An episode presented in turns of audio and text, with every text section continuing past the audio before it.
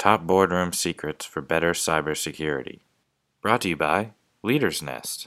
Thank you, everybody. I'd like to uh, welcome you here. My name is Jim Olson, and I am the Regional Vice President for Data Centers for Iron Mountain. Um, conceptually, a data center is a hub of information in the technology world. What we're doing today is using that data center for another purpose, which we like to do in our data centers, which is pull people in physically to be a hub of discussion. And that's what we're going to be doing today. I'd like to welcome this distinguished group to our data center. So thank you for your time uh, and your participation. So with that, uh, I'd like to turn the uh, program over to our moderator for today, who is Terrence Mills. Terrence? Thank you. So good morning, everybody. It's, it is still morning. Uh, I am the CEO of Moonshot North America as well as AI.io. We're a global business, and I'm here today at Iron Mountain Data Centers in Manassas with everyone here in Virginia for an editorial roundtable uh, with, I think, about 14 of us, of CEOs, CTOs, and CIO executives. Uh, the topic of today's roundtable is the technology trends that are affecting the boardroom uh, because they are changing the nature of work and everything that we do and think about on a daily basis. I hope that this discussion will shed some light on how emerging technology trends that C level executives should be considering during high level conversations about strategic business objectives today. In today's world, one of the biggest problems in companies around is that their inability to embrace the speed at which new technology is coming at them. For instance, AI has taken the world by storm. We seem to be in the middle of it right now driven both by uh, really the fear of losing out, losing competitive advantage, that companies across just about every industry in every economy around the world have announced AI focused initiatives, as we all know. But do they understand the technology is the real question? Is the talent pool even out there? And the investment, never mind tying AI to business objectives, are they able to do any of this? IT security, seems to suffer a lot of the same plight. There's very little experience in corporations when dealing uh, with top priority topics such as executive level threat intelligence, integrated security platforms, business risk, and changing security perimeters. The systems have grown to be extraordinarily complex. With this complexity, companies have become more vulnerable to nation states that are trying to exploit these weaknesses to cause both economic and political damage. Additionally, companies must defend against hackers who are open to selling these exploits to bad actors, as we all know. They're at, uh, we are, excuse me, we are asking our panelists and everyone here to speak about their organizations, their roles, and their experiences, and why it's important for organizations to build greater knowledge about these types of technologies as well as AI, uh, and also cybersecurity and its many related technologies, how we train the workforce to change for change that is quickly upon us, uh, and how we create credible cybersecurity plans to face the very real threats of cybercrime, and also prioritize the agenda when matched with overall corporate agenda and fiscal constraints. So, with that, let's get started. And we have some very interesting questions that I think will start this roundtable uh, this morning for everyone. So, as we think about these boardroom topics uh, that I just announced, that include cloud computing, data centers, cybersecurity, disaster recovery, AI, AI systems, uh, really what is a boardroom topic for this stuff? How do people begin discussing this stuff in the boardroom, at the boardroom level? And specifically, what trends is everyone here talking about when they start these discussions? Because they seem to be pretty broad. And it's not just one discussion, it seems to be disparate discussions, but it all seems to be related. So, Bob. Well, get started.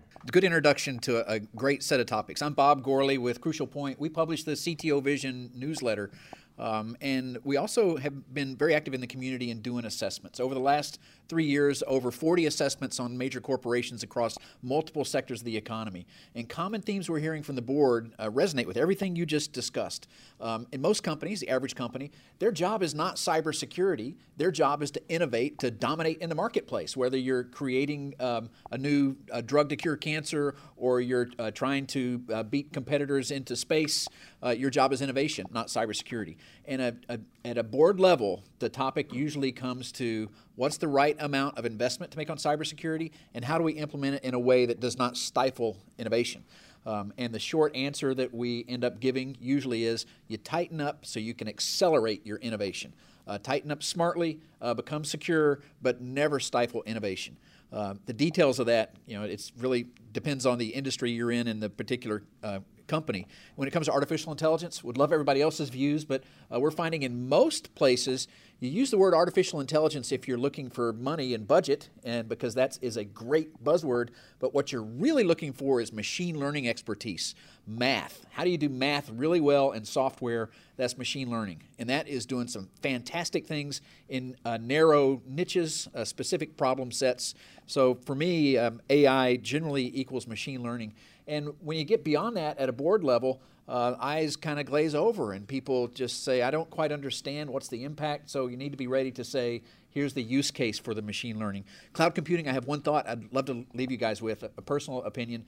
I think we've just waded into cloud computing. Most places only have a tiny amount of workload in cloud computing. Everybody's doing a little bit, uh, everybody's got at least a proof of concept, but I think over the next four or five years, we'll go from 5% of workloads in the cloud to 80% of workloads in the cloud. It's going to be a massive uh, tsunami uh, towards cloud and cloud transitions, in my opinion. And then uh, also much more use of outsourced data centers and outsourced providers like that.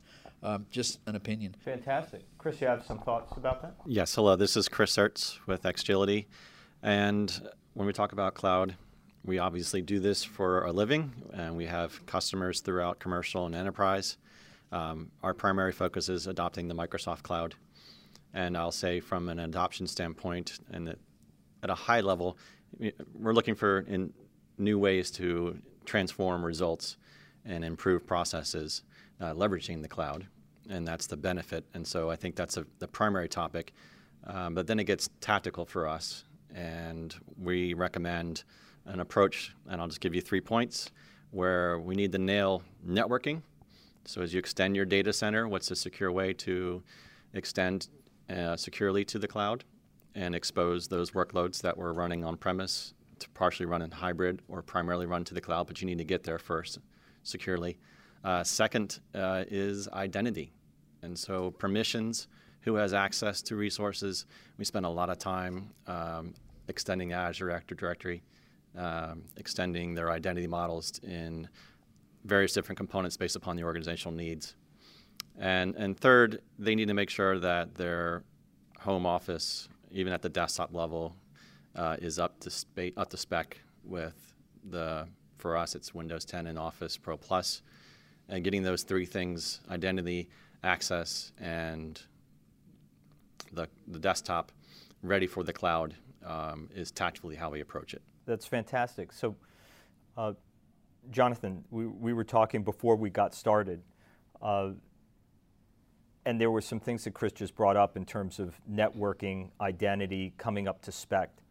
Uh, what can CEOs and CIOs do to get ahead of this stuff instead of being reactive, being more proactive in their business? This is Jonathan Rivers. Uh, I think with a lot of that, it's it's actually making sure they stay technical and they're aware of all of the offerings on the market.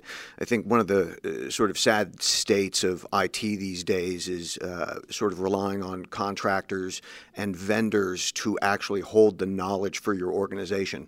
And so many IT organizations, sort of throughout the world, have not become or have moved from being actual IT organizations to vendor management organizations, right? They're glorified PMOs.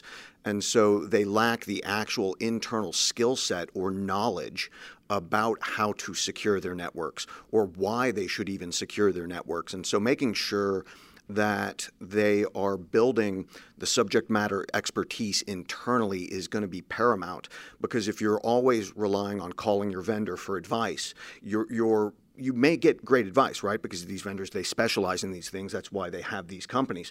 But what you don't know is why you need to make those decisions.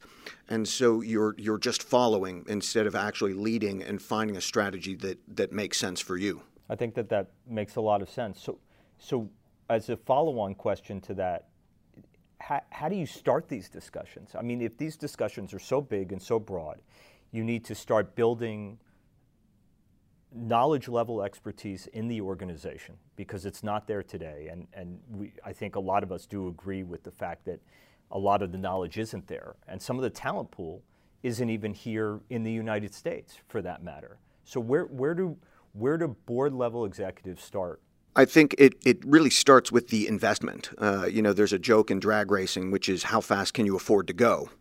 And it applies in the corporate world as, as well. You want to start your initiative, you've got to think how much you're going to, to fund these things. And uh, security and cybersecurity is a perfect example, right? How secure do you want to be? How much are you going to invest in that for a reasonable level of protection, right? Getting full protection, probably unlikely. Uh, and so you you start with I think a couple of key hires. One of the the things that I recommend to folks is get a generalist, get somebody who has had many jobs in IT and has touched things like data center, cloud, application support, help desk, who has a very, very broad experience, and use them to start building the group of specialists that you need for each area that you want to tackle. And then you tackle them one at a time. Where companies fail is they try and have a broad, overarching strategy and tackle 10, 20 problems all at the same time instead of saying, number one, done, two, done, three, done. It's really about relentless prioritization and figuring out which ones are going to get the most production or value and starting there. It's interesting. So, if all of us were to, and thank you, if all of us were to take a vote here for a minute how many of you would say that these topics that we've named here at the top of the discussion are topics that people are willing to bring up in board meetings right now? Are they being discussed? Yes. yes. yes. And are people willing to discuss them? Yeah. For the most part? My name is Suresh Krisahani. I'm the CEO for uh, Microautomation. We do call center technology.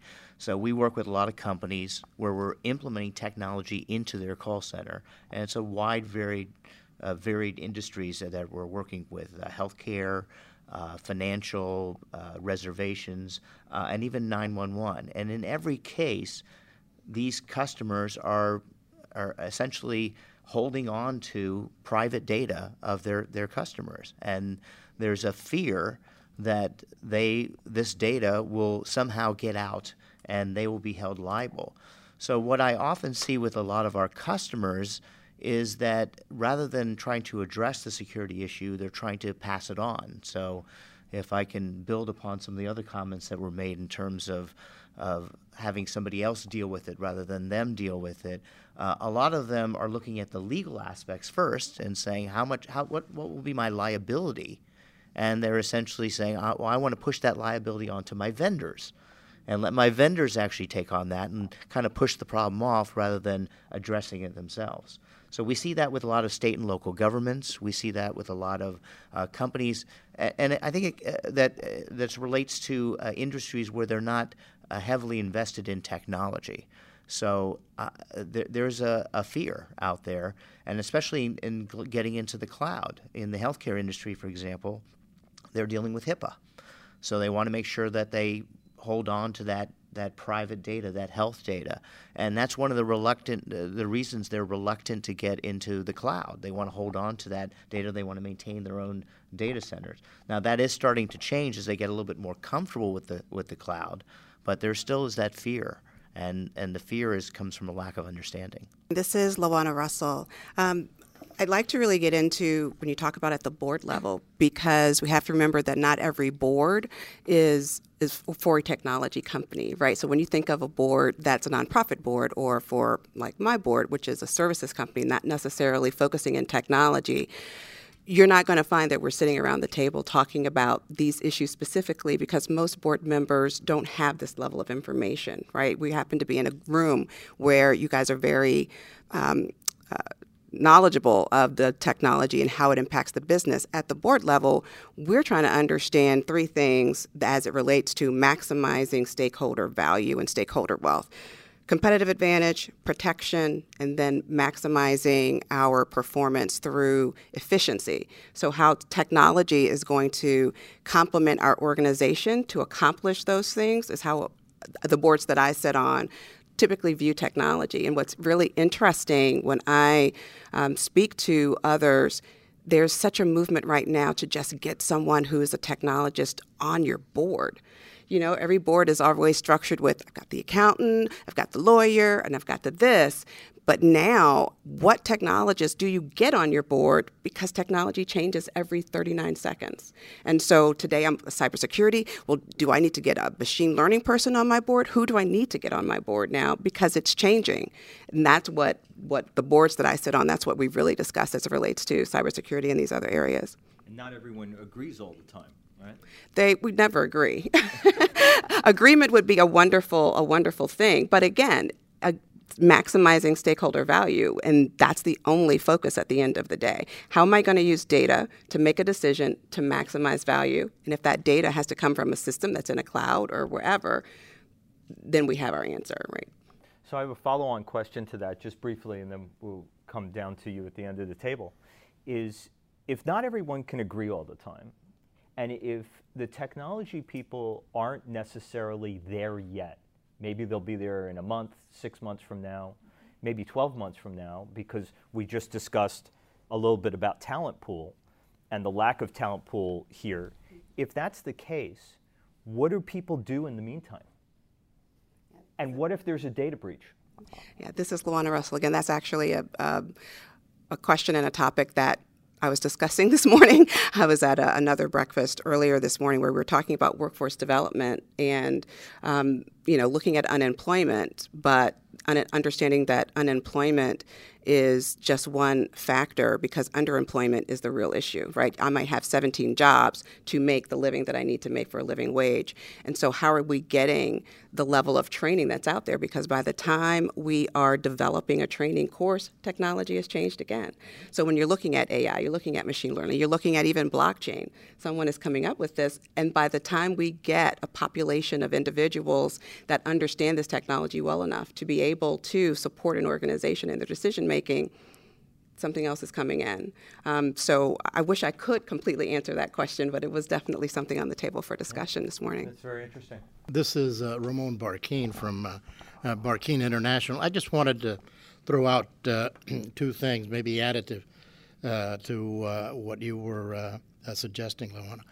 Um, first is that most of the things that the, the boards discuss even boards that are for nonprofits or things that have nothing to do with technology, are or should be construed in the context of either opportunity or risk, competitive advantage, protection.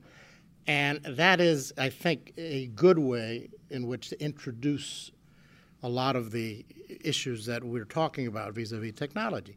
In particular, also, if we can take advantage uh, front page of the newspapers, uh, and front page of, of whatever, you know, the, uh, the, the evening news. Uh, when you have, you know, uh, a, a, breach, you know, in, in Sony uh, or in the OPM, it gets people's attention. People talk about it in the boardroom, even if it's not on the agenda. And now you can bring in and say, well, what are the implications for us? I think that becomes very, very important as a tool to get boards really sensitized and talking about the kinds of things that, that we believe are um, the top of our hit parade in terms of technology. My name is Jeff Bathurst. I'm with the SC&H Group. Um, regarding boards, one of the conversations uh, that we have with boards is around uh, cybersecurity and crisis management. Okay, in many cases, the conversation is around okay, how do we prepare the organization for a crisis? Not if, but when. And we talk about legal representation, we talk about PR and communications, we talk about the technical response, and helping them formulate a plan so that the organization is prepared for when that event occurs. I mean, there is a large gap across many organizations that we're seeing that just don't have these things in place. And it's imperative uh, that the preparation be done because you do not want to figure it out when it's going on. The if and when, and then we're going to get into Bryson. Maybe you have some some views on this. If it if it's not if and it's when, how do you start to build out reliable solutions? I mean, let's get into it here. How, how do you get into this stuff, not just discuss it? My name is Al Parvar. I'm a chief enterprise architect for Oratech. We are a vendor, and that's our job actually. So daily basis, we consult with the company, with the boards to help bring it. I think one of the biggest problem is people look at the technology versus when you go to board, board cannot understand it. So the best way to do it is mostly look at the business capability that you want and align it with the technology and risk. Come with the different metrics that show the impact of your business first. That's the key part. So doesn't matter and talk about the AI or ML. I can talk about the predictive analysis. For board is not sufficient. Is not enough to understand. But when we come and say how we can predict, how we can secure your data, how we can reduce the cost and how we can improve the quality, that package from their vision, from their direction to the technology with the right metrics, that helps them to understand. So if, if people don't understand, just as a follow up to that, if people don't understand, we, we seem to be coming back to a common denominator. business case. That, so if case. you're building a business case, Al, just like someone would go out and sell a cost benefit analysis sale. Okay? You're building a business case for whatever it is you're trying to sell. Let's just put it in that context for a moment, right? So if you build a case, a business case for this, what is the business case that you're building? So it's back to the size of organization, and I don't want to go specific because we are vendor. We work with a lot with the federal, especially.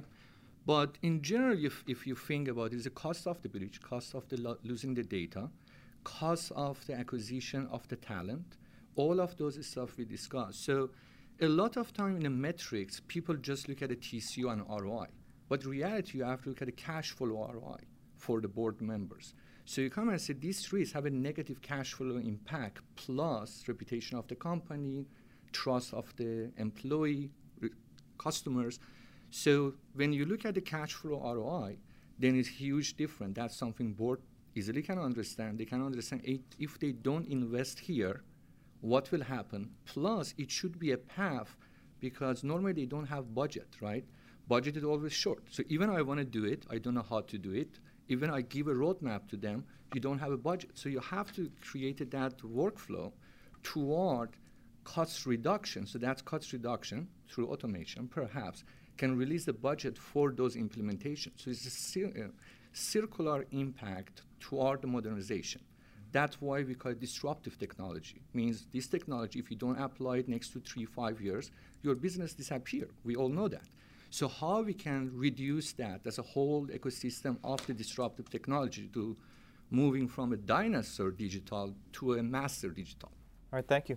Chris, thoughts? Hi, this is uh, Bryson Bort, CEO of Scythe. Uh, we just recently launched a automated red team platform called Crossbow. So I guess I'm the token hacker here. Um, and so I, I, guess that's why you threw the if, uh, if not if, but when. Uh, and I think that's a very important starting point. Is uh, there is nothing that is unhackable. There is no scenario that you cannot present that I cannot come up with a way to hack it, to access it. Um, and but it's worth starting with what do boards understand and what our business is. Modern business today is no longer indistinguishable from technology. You cannot have a business without technology. And as a result of that, security is no longer just a cost, but now an absolute necessity for mission assurance. If I can't guarantee confidentiality, integrity, and availability, then I don't have a business. And so that not if, but when ties to the fact that, all right, boards, as Suresh noted, are primarily right now either motivated by fear or the ostrich approach. Because I'm either scared and what do I do next, or it's not going to happen to me the biggest change that I feel like I've seen in the landscape that started in 2017 is the shift from I'm a bad guy and I'm coming after you to the fact that we're now seeing collateral damage. We're seeing weaponized activity that moves out there and hits you by accident because there's overlap. There's so much interconnection and there's so much commonality between systems. And so if I'm a board, and um, I'm sorry, Ms. Russell, uh, she mentioned earlier about having a technologist on the board. The challenge with having a technologist on the board is not that I have this person who speaks tech, but that's somebody that's technical that can speak business, because that's the missing gap. We have too many nerds who talk nerd and not enough nerds who talk business. So why is tech repeatedly surprised that nobody on the board takes them seriously when they're not able to put it in the appropriate terms to match that competitive advantage that the board is trying to seek? So if people glaze over, you know, because we don't have people talking the right language, which I have a great appreciation for, let's define it for a minute. What what would at least three of you here at this table define cybersecurity as? Put it in terms that I can understand for a minute. This is Bryson Bort speaking. So, how I would define cybersecurity is, is two pieces. One, people. Your largest surface area in any organization is people, not the technology. Turns out people are the ones behind the keyboards, they're the ones that are actually using the technology. And then the second part is that assurance of being able to execute a business. I cannot tell you how many assessments that I've had where a company says, all right, the scope is hack us. All right, well, that's, that's not a valid scope. It's not a point of just, can I demonstrate some technical wizardry where it's like, look how I came in and I did lateral movement here, and you had no idea that I could do that with a printer. That's not what matters. Do I understand the business? And the real point of cybersecurity is, where can I violate your business rules? Violating the business rules is that edge condition of what matters versus just, okay, that's a vulnerability. AJ? How would you define cybersecurity? AJ Chagore with Celebrity. I'm not.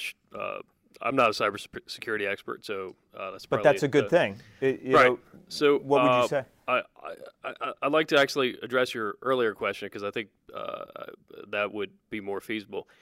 Uh, the board uh, is not often controlled by just shareholders. It depends on the sort of pedigree of your company. So, uh, my company is based out of San Francisco. Um, I've been in Silicon Valley since I was 17 years old. Most of our board is influenced by our uh, VCs. So we're venture backed right now. And the goal for us is to innovate, grow the company to unicorn status within 36 months. And the pressure is typically tremendous versus companies here. I think that the difference between these two coasts is uh, I spend time here, and um, I one of the initiatives I started working on nine years ago. We talked about AI. Uh, Elon Musk uh, funded one of my initiatives, which today is called OpenAI. So. Uh, the, the difference in spending time in this coast versus boards in the west coast, it's a difference in night and day. Um, AI for us is so 2016. Uh, our focus right now is more on things that can help uh, yield not only uh, our path to becoming uh, tremendously valuable, uh, but also uh, the, the amount of risk that we take also has an influence on our board.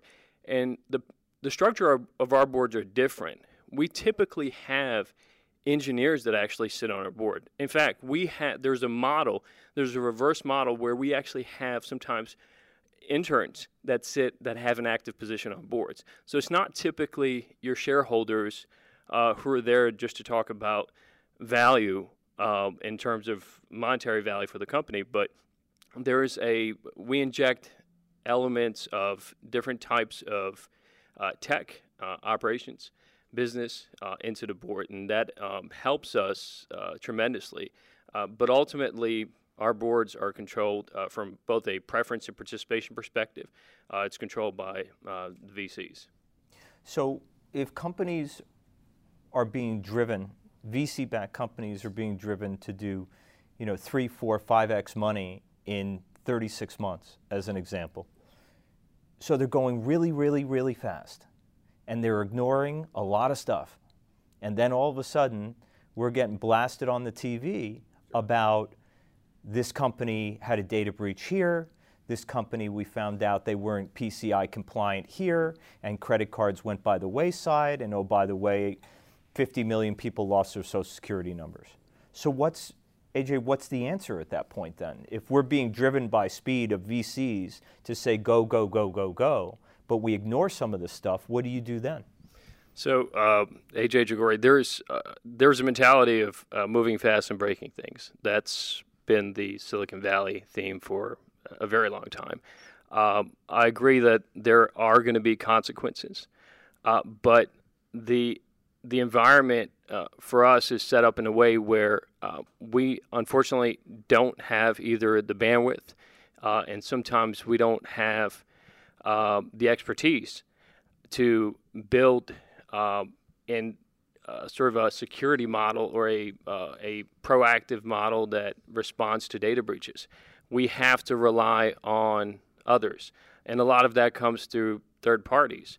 Um, there is a risk, but at the same time, you innovate or die, right? So uh, our our uh, runway typically is fairly short, um, and 90% of startups typically fail within the first 12 to 14 months. So if you're going to reach to a $100 million valuation within 36 months, you can't afford to spend 12 months on PCI compliance. And uh, that's the nature of the beast. Um, and again, the difference in mentality between the two coasts. This is Fran Craig. I'm CEO and founder of Uninet. And I think and I believe that um, boards are going to be driven a lot by their CEOs and their founders. And if they don't, then they're not managing well. But they're the ones that bring to the board the fact that they may need an assessment, you know, for BYOD, for AI, for data centers, for moving to the cloud, for actually acquiring a new software service, let's say, because most new companies now and companies are going for services in the cloud.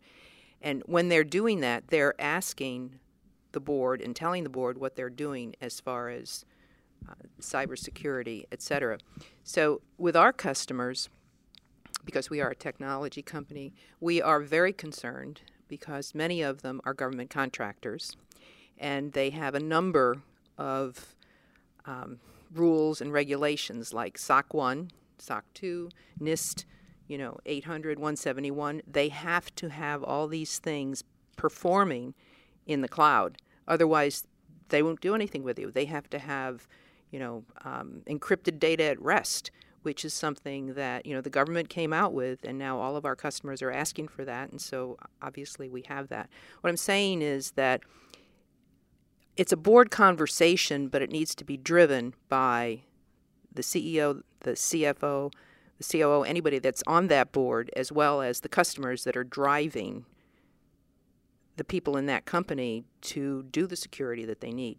The other thing that we do too, and I'm sure that most technology companies do this, except maybe not on the West Coast, um, is you know we're always out there, not just for these rules and regulations, but we're always out looking at the threat sites.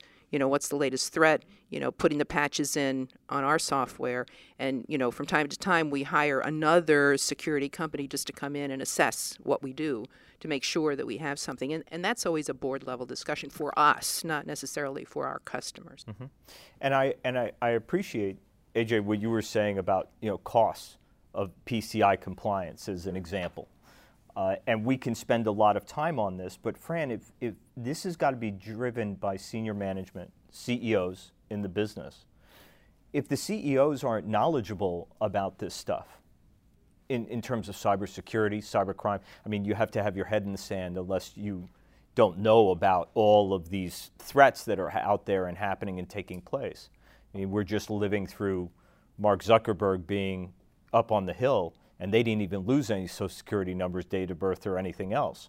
But at that point, what if the CEOs really don't understand that? Then they have to find somebody. They have they really do need to go out and find somebody. And by the way, I thought it was really curious when Zuckerberg was up there.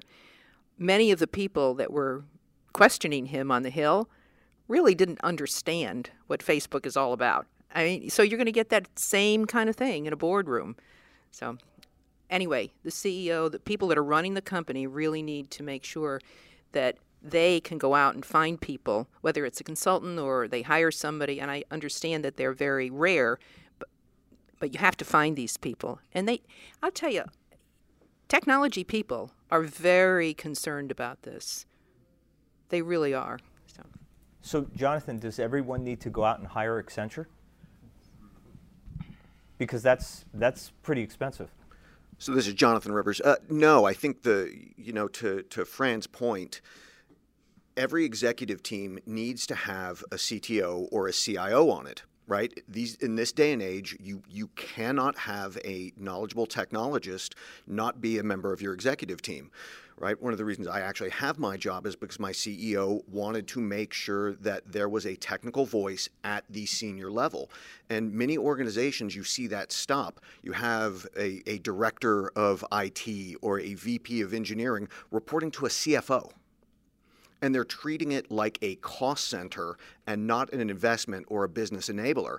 And until you actually have that good representation on the executive suite, you're going to be throwing your money at Accenture and Deloitte. And again, to my original point, not actually knowing why you're making those decisions. They're just handing you a, a, a nice PowerPoint presentation telling you where to spend your money on my friend Paul Daugherty, who's the CTO of uh, Accenture, is just patting me on the back right now. uh, so uh, I'll uh, I'll leave that for a different time. I Go just ahead, have one more addition here, and that is that we've just hired some people right out of college, and you would be amazed at the security programs they've already had. Uh, we're, I really see a lot more of the education of you know people in college right now with cybersecurity. Yeah, this is Jeff Bathurst uh, with SC&H Group. Um, I have the pleasure of sitting on a couple of university boards, and we have that discussion around how do we generate as an institution marketable technology professionals. And we're not talking about just subject matter, but how quickly can we get them to market? Because as we've experienced, getting a, a university or college to change its program is a long journey.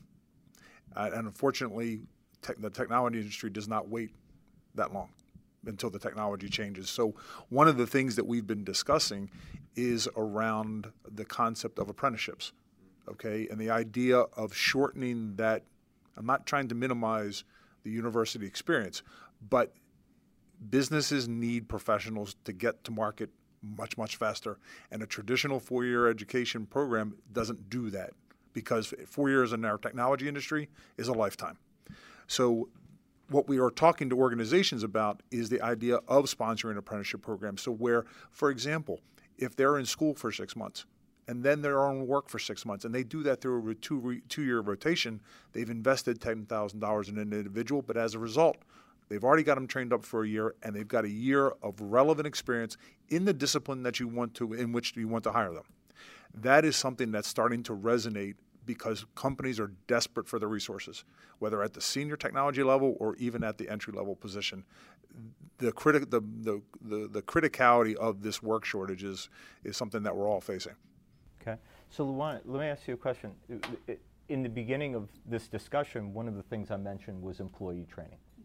And the reason why I mentioned it is because there's a large contingent in the technology field today that is saying that AI is here, AGI is coming, the world is changing, uh, these cyber threats are going to continue. If we define perimeters within cybercrime, they continue to change. I mean, everything is changing so fast, like Jeff is saying. Then doesn't it make sense what he's saying that training employees need to be where this is really at? This is Luana Russell with uh, Business Management Associates again, and I. Uh, it's critical. It's critical, and so that's why I look at programs like the Year Up program, the specific apprentice program where you get your six months of training, and then those individuals are let out into the field to work with the, an internship with organizations who are directly in their space. And these are folks who are 17 to 24 or something like that. So that's when you get them right? So they're getting some level of training. They're getting the professional training. They're getting the acclimation to being out in the workforce. They're young and they're hungry of course and then they're going into an internship with an organization that might be on the cutting edge in terms of technology that can show them the what's really out there and what they're doing in AI or what they're doing in anything. And then if all goes well that organization will then hire that intern at the end. And so this becomes for these organizations um, almost a, a recruitment track. You know, in, instead of going out and, you know, typical recruitment, think about it. I'm going out and I'm finding someone who has told me that they can do these things well. Now I'm bringing in some young talent who's fresh, who's hungry, who has just learned this great new skill. I'm applying my organization, my culture, the things that I need them to learn about me, at the end of that six months, that kid's got a job and that kid knows exactly where he can be and he knows where he can take his life in terms of a technology trajectory. Chris, please. Hi, this is Chris Ertz again with Xagility. Luana, I'm familiar with the Year Up program and I've seen its success in bringing new, new talent into the organization. But in many of our customers, there's existing or perhaps even older talent still in the organization. So there's a new role that we've put together called the Customer Success Manager. And that role actually is uh, designed to be uh, part of the training curriculum to make sure that as they're adopting a new technology, um, that we are aligning it to the business requirements, not only just the, the how to training, but following up as they're using it and focusing more on the adoption, governance, and overall usage of the of the program, and that aligns really well to the business goals. And so we have to constantly remind them that your organization has chosen this path, and here's the here's the end result you're all gearing towards. So it's important to have someone in a leadership position, not just in a reactive position, but in a leadership position that would have that executive availability for the overall project success. And I've seen that happen, you know, Chris, at a, at a lot of different companies. Uh, I've seen it happen at, at, companies as large as SoftBank in, in different uh, segments of their businesses in terms of customer success managers and trying to get them to integrate these technologies that they're building or delivering to the market. Uh, and getting on the phone with people and talking to them about what is your application, what are your objectives, what are you trying to achieve, how can I help you do that inside of the constraints of what the technology is. And that's more or less what you're talking about, right? Yeah. Okay. Trish, go ahead. Uh, this is Suresh Sahani. I, I, wanted to kind of get back, Terrence, to your original question about the cybersecurity and what can a boardroom do. Um, we kind of identified three different things that you could do to kind of really start tackling the concept of cyber cybersecurity. Uh, the first thing that we we decided that we needed to do was create a security plan. We needed to know what we were going to do in case something happened. You know, what was the and have it have it documented so everybody knew. Uh, the second thing, and I, it goes back to a point that Bryson made. Uh, I, am a computer programmer at heart, so I, I grew up as a pu- computer programmer, and I quickly learned that there's nothing that's really protected. Everything is vulnerable, um, specifically as it relates to data.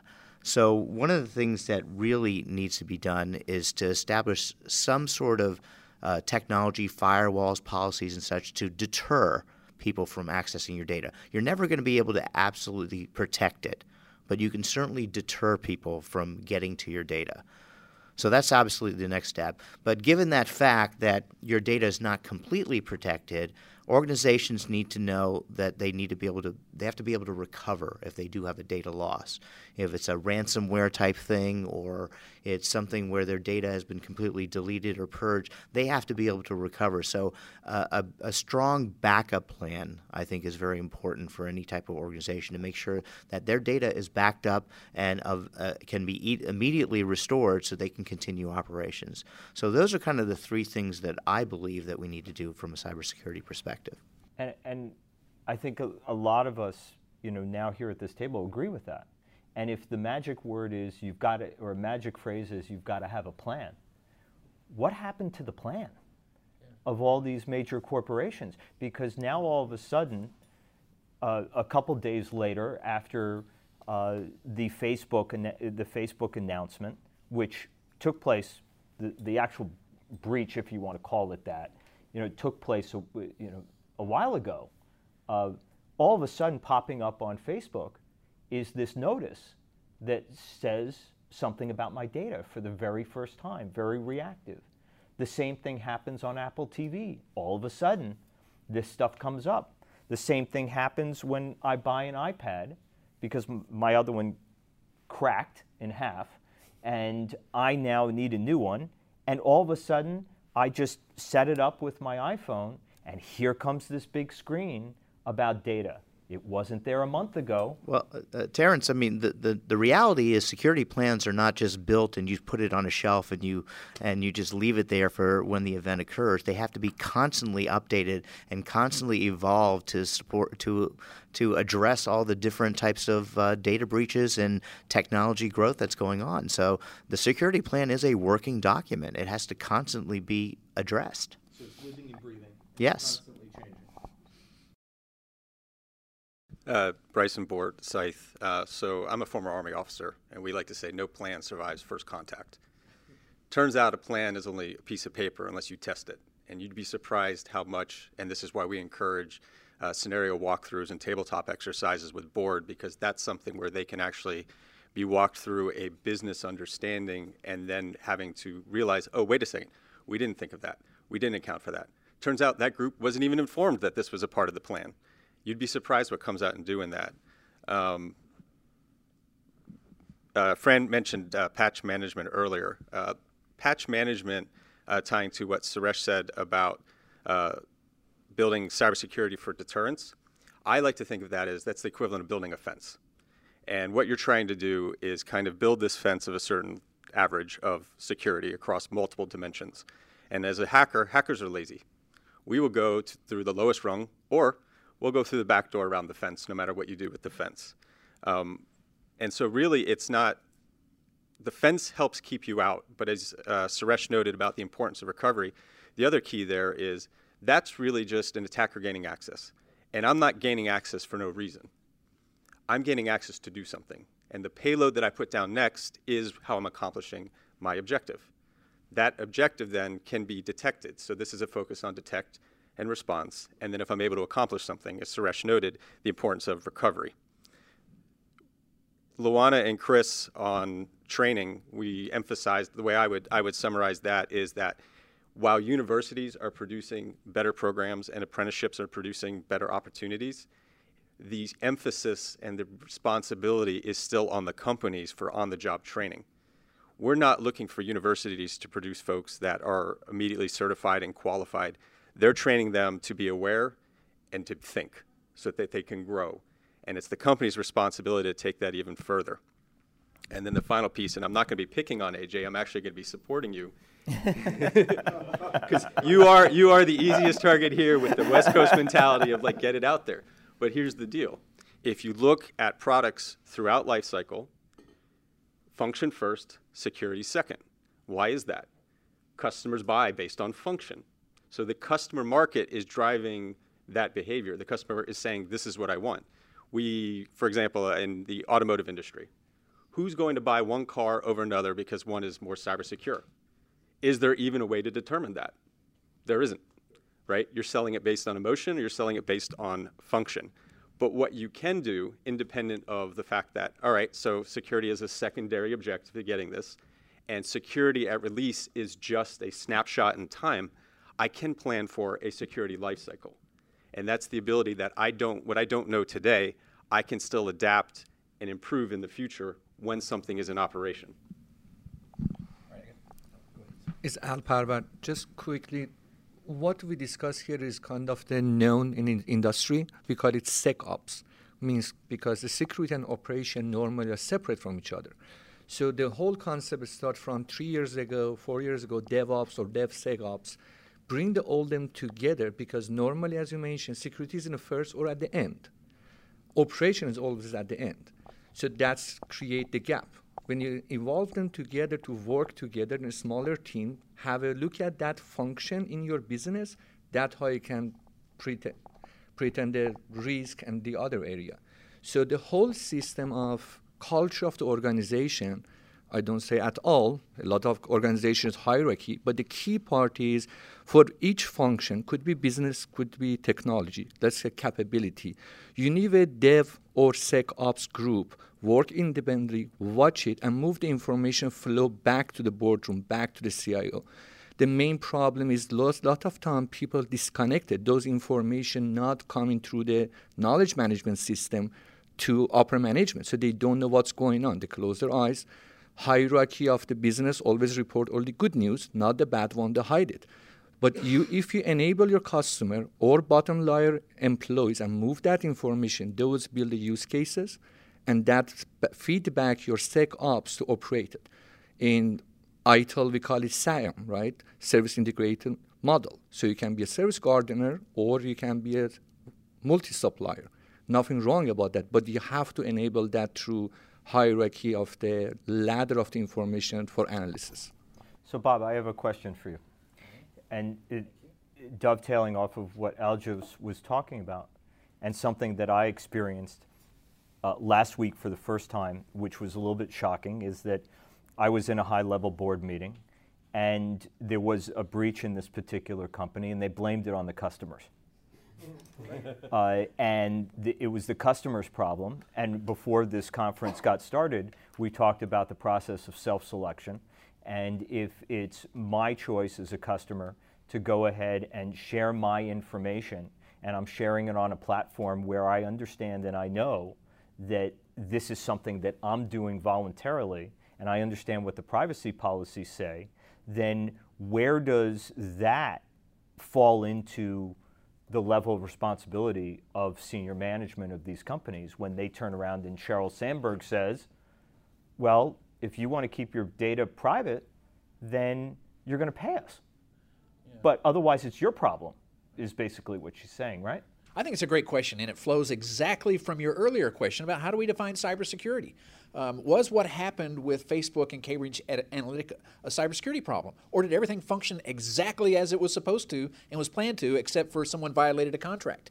So um, it gets down to, I mean, what is the definition of cybersecurity? And maybe that's changed over time, but in a lot of cases, digital risk are not cybersecurity problems. So we need to elevate the discussion, um, and there's a good thing about that. Get more people, uh, more of the executives understanding that they play a role in mitigating digital risk, even if they're not the cybersecurity officer, uh, the CISO or the CIO. They have a role to mitigate digital risk.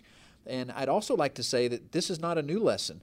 Um, I got into cybersecurity really late. Uh, 1998, I was with the Department of Defense. I was an intelligence officer and was told about this uh, um, attack against the DoD called Moonlight Maze. Um, and my response was like a lot of other people I'm glad somebody else is worried about that cybersecurity stuff.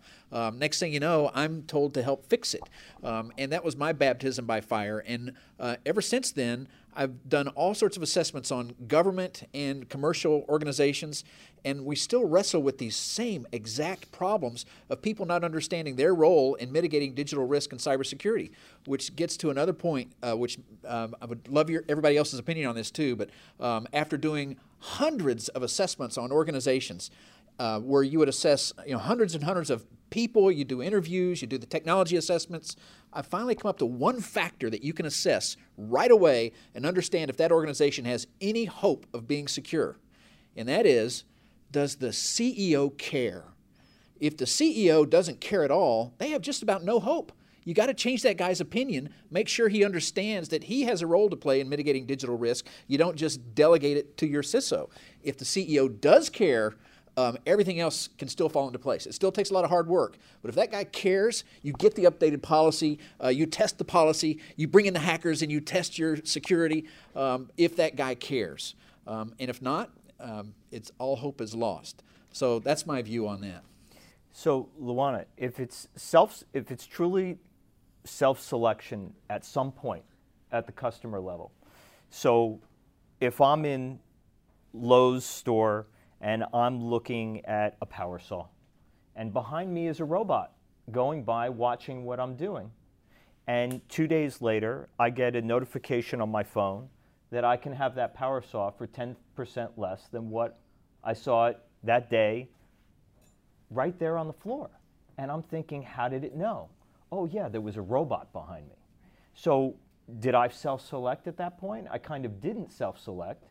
But whose problem is it if the robot gets, ha- gets hacked. So if you walked into Lowe's and they had something in the front saying that we're going to have robots, then you self-selected. If they did not notify you before the robot started following you, then you did not.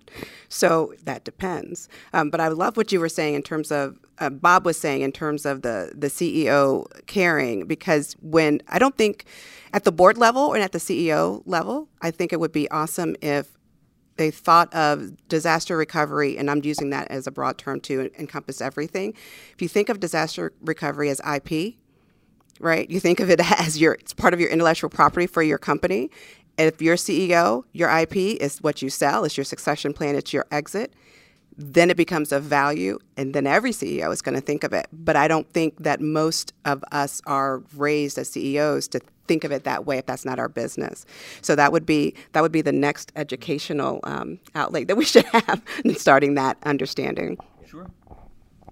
This is Bryson Bort. Uh, so Facebook situation is, of course, the IT issue of the day. And that ties into two pieces, right? Data and privacy. And I think something that all companies can take away from that is, of course, a value component of how do you treat your customers?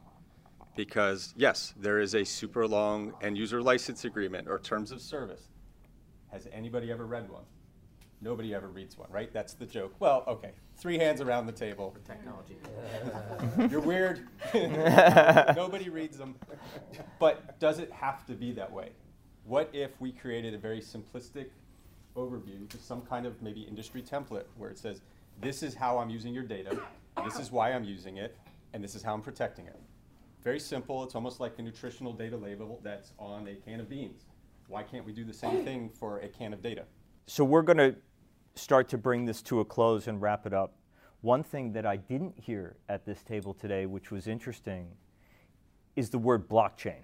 I was going to say that. and uh, and and yeah, did you say it earlier? I did. I missed it. Fran, did you say it too? No, I didn't, but I heard. Okay, I'm so sorry. But is blockchain a solution for some of this stuff? A little. A little? You know, we talk about training, importance of training employees, but we really didn't focus on the need to educate the board. Right. And that becomes very, very, because to a large degree, I think we know, as Suresh said, hey, these are the three things that we need. You can go to the, uh, the CIS critical controls, the Australian have the essential eight. They vouch that eighty-five percent of all vulnerabilities, if you, uh, but why aren't we doing it? To a large degree, is because members of the board don't have that immediate understanding. If, for example, you're dealing with your workforce, you're ready to invest in a stop smoking program. You're ready to invest in a better diet. You know, hey, exercise, we'll pay for you to go to the gym. These would be the equivalent, you know, patch management, uh, whitelisting, uh, limiting administrative. These would be very, very simple things to do that if the board were educated, you could really, really put a significant dent on the kinds of things that we need to do to at least to start making progress on the cyber front. And I think that's an interesting point and a good one to wrap up on. Uh, I think that uh, from an education standpoint, uh, that's what is also a common denominator that I'm hearing here this morning, now this afternoon. And I think that uh, it, it's interesting as this stuff starts to impact us that maybe there's a denial that a toaster is actually going to talk to me and that a washing machine is actually going to tell me that it has to turn on. And at some point, all of that stuff lives uh, in the cloud. And that maybe that's why banks don't really want to look at blockchain yet because they don't quite understand what's happening with it. Maybe it's a solution to Bob's point, maybe it's not. But I think that uh, these are all really interesting discussions. I thank everyone for their time this morning. I thought that the feedback was excellent. I learned a lot just by doing this, so thank you for your feedback. And uh, AJ, especially you. Uh, I learned a lot about what's going on on, on the West Coast. That's fantastic. Uh, and I appreciate it, but thank you. And thank you to everybody.